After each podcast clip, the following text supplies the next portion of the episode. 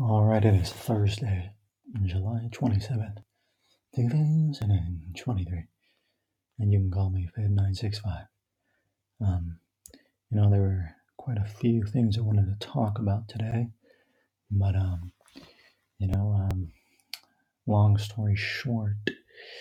um, you know, unexpectedly, kind of like a curveball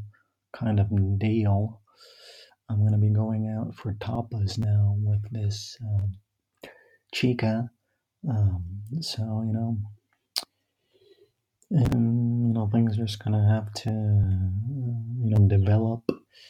in a slightly different fashion yeah so i'm gonna go do that um and i will uh, see you soon